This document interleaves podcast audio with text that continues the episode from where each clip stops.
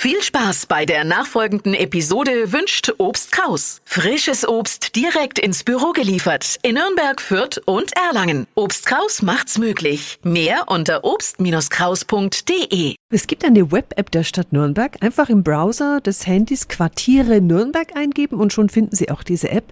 Und da gibt's jetzt ein neues Viertel.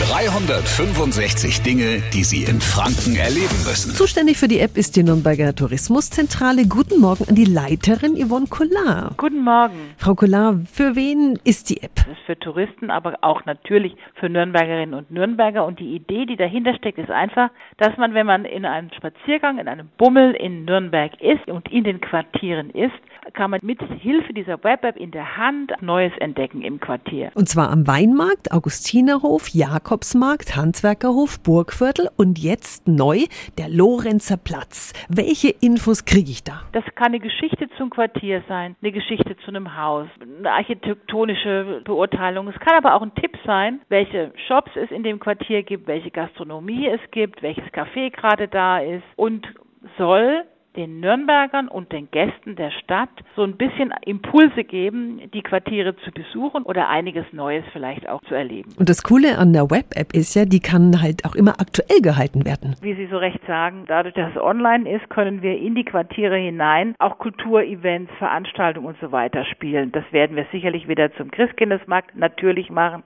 aber das ist auch mit anderen Kulturveranstaltungen denkbar. Also immer aktuell und viele Infos für Touristen und uns Einheimische.